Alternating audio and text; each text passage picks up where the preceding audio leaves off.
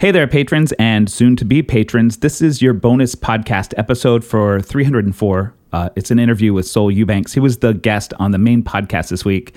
Um, I loved my conversation with him. If you haven't heard it already, you should definitely check it out. Uh, we play some of his music. We talk about his um, activism and his creativity. And I was especially moved by the way that he really seems to create just because he loves it. Um, and then it's an added bonus when other people like it too, which is something I struggle with. I think I've talked about this on the podcast before, and maybe you do this, and maybe with creative work or with um, you know not creative work, just whatever you're doing in your life. Sometimes I get paralyzed by this idea of worrying if someone's going to like the thing I'm making, or getting really um, devastated when people don't seem to care about the thing. Um, and I just loved his energy of creating for the sake of creating because he loves it. And then having the extra surprise bonus when people also really like the thing that he made. So, ah, it seems like a simple thing, but it's a challenge for me, and it, has been for a long time, and, and it was really cool to hear this. So today's episode is a day late. I apologize for that. Yesterday, I had a really intense um, dental appointment. it was three hours long in the dental chair. I go to the NYU dental school. I have a ton of problems with my teeth. That's a whole issue. We could talk about that another day or not. It's probably not that interesting. Um, mostly a it accounts for a combination of my tendency to avoid and put things off, um, and the how difficult it is to get health care in the United States, especially dental care. Like I have health insurance now, but it really doesn't do much. So anyway, I go to the NYU dental school, which is cheaper. It also is much slower, and you also become privy to hearing terrifying conversations about what they're about to do to your teeth. because the uh, the student dentist runs like when things come up, the they stop and they get an instructor and they have a whole conversation about your teeth. So a tooth that I thought was going to get a root canal yesterday. Um, I'm already telling you too much about this. Let me finish this part, and I'm going to go on with with business. a tooth that I thought was going to have a root canal for about 20 minutes sounded like they were going to have to pull it out, and it's a canine, like one of those front teeth. And I was like, wait, well, oh no, um, they didn't pull it out. They did a lot of work on it, and it still needs a lot more work. Um, but it's still in my head, and I feel happy about that. So that is why I spent a lot of the rest of the day yesterday just sort of recovering. Um, it was a long time to sit in a dental chair. It was three hours um, with drilling and shots and conversations about pulling teeth and not pulling teeth. It's a lot. So, anyway, that's a long way of saying I apologize for this bonus podcast being late. Another point before we get to the interview this podcast, I'm putting this bonus podcast in the regular feed for two reasons. One is I thought it'd be nice to just share with the uh, regular subscribers what one of these bonus podcasts is like. Um, if you were curious, these are generally available at uh, uh, patreon.com slash Michael Harren for subscribers of $5 or more. Uh, each time I put up a podcast, with a couple of rare exceptions, I always put up a bonus podcast too. Um, and it's something like this, where I uh, have some sort of conversation. Usually it's a little more intriguing than my teeth. And, um, and then a bonus uh, interview, or sometimes there's a recipe, sometimes there's different stuff. So, anyway, I, I got the idea to do this because this conversation with Soul was pretty phenomenal. And there were some things that he said about um, the intersection of animal rights and race for him that as he was talking, it seemed just not okay to put that this what I felt was really uh, I, I, I, it feels like important conversation to me. It feels like something that I would like people to hear. So putting it behind a paywall just didn't make sense. Uh, and I sort of went back and forth about editing that part out and putting in the main podcast. Instead, here's the whole bonus podcast uh, available for free. If you like it and you like my other work, you could always go to patreon.com slash Michael Harren and subscribe.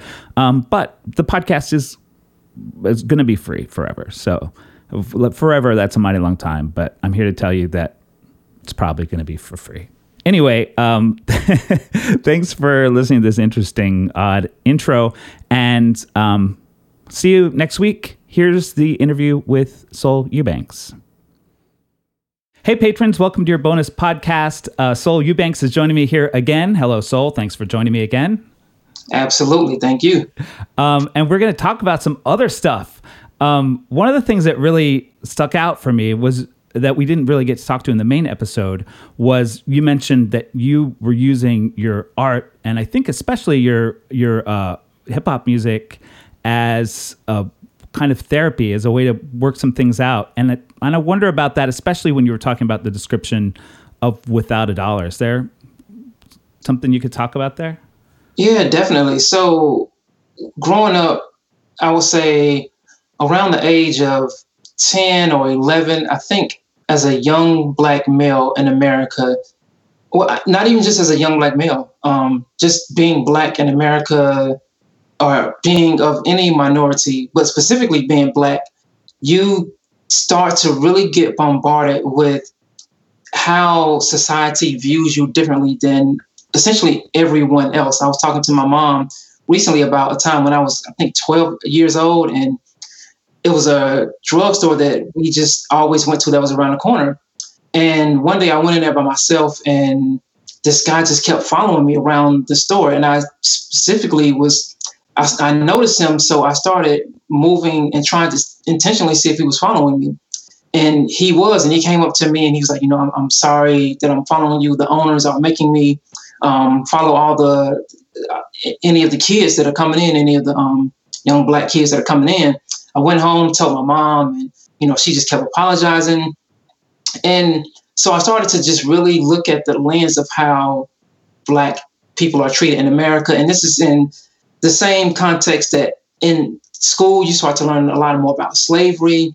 And that's like a just a limited portion of what it's like, well, just of the black experience. Like our experience goes way further back than slavery. You know, African civilization uh, essentially is the foundation of modern civilization. That's where a lot of the practices that we have in modern society come from. So, um, so just I guess coming to terms with all of this, um, and just hearing tales of other artists and their experiences with the police in America, I just started to write, and that was a way for me to express myself. And this is what maybe 20 plus years ago you know, therapy, not only in the Black community, isn't something that's heralded, it's something that's kind of shunned upon. I think it's been changing within the last couple of years, but definitely 20 years ago, therapy in the Black community was just, it was almost seen like a form of elitism. Like it's just something, wasn't something that we did. So writing was a way for me to kind of express myself and really get out all of my frustrations and talk about how I see the world, how I feel about the world, and just share my share my story and not suppress all of that that was inside of me. Did it have the desired effect? But as I ask that, I think about like, oh, maybe you didn't. Did did you realize that's what you were doing when you were writing, like working some of that stuff out, or, or was it kind of what we talked about in the first podcast, where you just felt the the need to start creating something? So it was both. Initially, it was the need to create something and just be just active in something. But I think the further along that I um, that I continued, it definitely became more of a form of therapy. And I started to notice that maybe in my early 20s, when I was like, okay, not only is it's cool to just make content to make it, but now I see the world differently. Like I have to say something. Like I have a whatever. I didn't have a platform or anything, but I just kind of looked at music as my platform and I said, you know what, I'm going to intentionally talk about these things because it's not only something that I have to get off my chest, it's something that I need to do for me. So I became a lot more self aware around um, my early to mid 20s about how it was impacting my energy. After I wrote a verse or made a song, how I felt so much better after I made a song about breaking up or my first love or relationships that went wrong I started to realize, okay, this is a form of therapy. Do you think your experience as a black man in America um, sort of informed the part of you that became vegan? Do you think those things are connected? Oh, absolutely. So I think if I, I don't want to say if I wasn't black, I wouldn't be vegan, but I will definitely say that being exposed to oppression at such a young, early age made me more apt to identify other forms of oppression in society. And once, you know, I, I think I was such, I don't even want to say such, I still am an advocate um, for people of color in all that I do. But I think I was so obsessed with my own type of oppression. Mm-hmm. For a while, I turned blind to others. And once I kind of got out of my own head and started to look at being more mindful and how the things that I do impact others, and I discovered how animals are treated, that just blew my mind, not only because it's done on such a massive scale, but it's something that I contributed to daily for the large majority of my life, and I thought nothing of it. So that really drove me to really be an advocate, even more so than I was probably for myself, because I had so much of a desire to just, I guess, check my own self and check my own emotions and know that there's other things that are happening to others. Because I was just, like I said, as a black man, I was raised to just look at the oppression of black people almost in a sense as on a pedestal to others, not comparing them, but I was just inundated with the suffering of black people. Mm-hmm. But once I saw that the scale of other beings and how they suffer, it wasn't a comparison. It was just like a wow, not only are they suffering, I'm also contributing to it, knowing what not even consciously in our society is doing it. So it, yeah, it's definitely intertwined. There is no, you know, single form of discrimination. It's all just different branches of the same tree. I'm I'm having a moment of like, oh shit, I think this needs to be in the main podcast. like this conversation is so good. Um, what I don't know. I'll, I'll, figure that out on my own later. I think, but like this is stuff that I don't feel like keeping like behind Patreon paywall kind of thing. Anyway, yeah. that's but uh, because it's so valuable. Like this is really so important for people to like connect and make these make these connections. I because I'm I'm gay and like a lot of I think a lot of what it was like growing up gay affected my like it, it's connected for me too. It, I mean, I know they're different things, but the same the, the feeling oppressed or othered really made me aware of what's happening to animals. And just like you, I was like, wait, I'm doing this too? Like, no, this this doesn't match with, you know, how I feel others should be treated. Absolutely. Yeah. Um, so did I don't think we touched on exactly what happened to make you go vegan. Like, or did we? Did we? And now I'm suddenly no. like, wait, did we?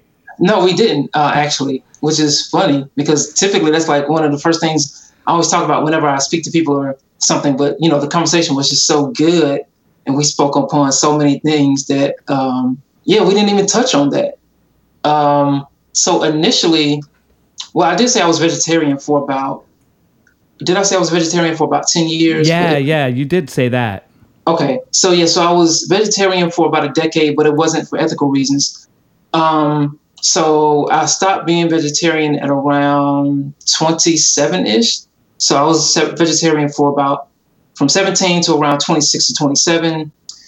Slightly a few years later, I left work and started to do more spiritual work. And so it got to a point where I left my job and I was, you know, able to sustain myself for maybe a year or two without having to need a job or a nine to five. And while I was doing all of this self discovery and discovering, you know, what mindfulness is and um, just trying to be a better environmentalist, um, I this I started to understand that you know having money is is really irrelevant. I mean, we all need it to survive in our society, but it's just things like after you buy, you know, another picture on your wall, like how how many pair of shoes can you buy? You can only wear one at a time. It's like how many things can you get? Right. So this is kind of what drove me to be more mindful. And as I started to just do more internal work, I came across this movie Cowspiracy, which I'm sure you've heard of. Yeah. So I watched that and I just couldn't believe how bad of an environmentalist I was because I was eating animal products. It just blew my mind once again that here I am thinking I'm doing the best by conserving water or using less plastic, all the while I am eating these products that are having such a negative impact on society. So initially, I became vegan for environmental reasons, but once I started to watch, you know, more debates online and do more research, the ethics of veganism started to really resonate with me. And that's when I began doing activism. So essentially, it was just watching Cowspiracy and then doing more research about the ethics after that. So I would say after about six months of watching documentaries and films, after I'd already been vegan, I started doing activism. Mm. Man, those documentaries will get you every time. They really will. They change people's lives. Yeah. Then Cowspiracy is one. I, I, I was already vegan when I saw Cowspiracy, but I didn't understand the environmental part at all. And it was this one of my challenges with veganism has been, you know, like I have this weird sort of idealistic slash angry response. Like all like when I went vegan and I had stuck with it for a while, I was really excited and I wanted to like spread the word and like tell everyone on Facebook, like, hey, oh my God, you guys, we don't have to do this anymore. Isn't this yeah. great news? And people got pissed off at me. You know, they felt judged and, you know, the things that happen when we try to advocate about veganism. Mm-hmm. Uh, and then I get pissed off. so that happened again with me with Cowspiracy. Um, mm-hmm. But, you know, like over the years of being vegan, I've learned how to like sort of uh, work on my delivery and and realize what what what facts you could kind of like squeeze in, sneak in on people. Yeah. Um, but also by doing art, like and and creating, which we both do, is such a great tool for that. You know, because I like I my performance type work that has to do with veganism. It's really interesting the people that I think would probably be really combative with me about things. Instead, like they've gone to a little theater to see a show and they're ready to receive a message. So I think that probably happens with your your music and your photographs and and your videos and all that stuff too. Like people when they go to YouTube, they're like, "Oh, what's someone what's someone want to tell me today?" They're kind of looking for something to say or looking for something to argue with, which is a whole nother thing. Yeah, you're right. Um, these things have an impact in ways that you didn't even think could. I mean, you never know how much of an impact the things that you do have on others. And I'm just, I'm, you know, because oftentimes, especially in a creative space, you create within a bubble. Like you don't really create and see like you're not there when people are typically like listening to your music for the first time or seeing your photos for the first time or whatever it may be so you create it and you put it out into the world, and that's that. But you never know. I mean, I have people that you know see stuff that I wrote or pictures that I did from years ago. Even this, the music that we just played, um, you know, that was done five or six years ago, and you know, it's still being able to impact to this day. So you never really see all the fruits of your labor, but um, it definitely has an impact on people in ways we don't even imagine.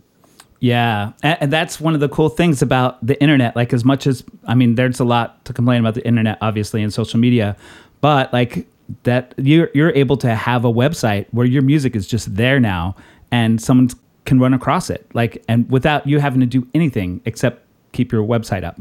Um, exactly. So that's a really cool thing to let you know let our messages and our work and all of these things just continue to exist um, and people might stumble on them. We might encourage people to look at them, but it's I don't know. It's I have these little waves of like, wow, technology, it's so cool. Like, and it's technology we've known about for a while, but it's still like, whoa, it's great. It's great that we live in this kind of world. Mm-hmm. Absolutely, the world is a lot more connected. Yeah. Oh man, it's been so good talking to you. Um, we should wrap up this part of the interview, which I, I, I really feel like this may be a bonus podcast that I just put into the regular podcast feed too, because we talked about so much good stuff. Yeah, we really did. Is yeah, I'm interested to see exactly how you put it together myself. All right, so thank you so much for joining me on both of these podcasts. I'll be continuing to follow your work, and I'm sure my listeners will be too. Thank you so much. It's been a great couple of conversations. It just felt like one fluid interaction. It didn't really feel like we did anything separate. It just felt like we were friends, just chatting and getting to know each other. So thanks for allowing me to be here.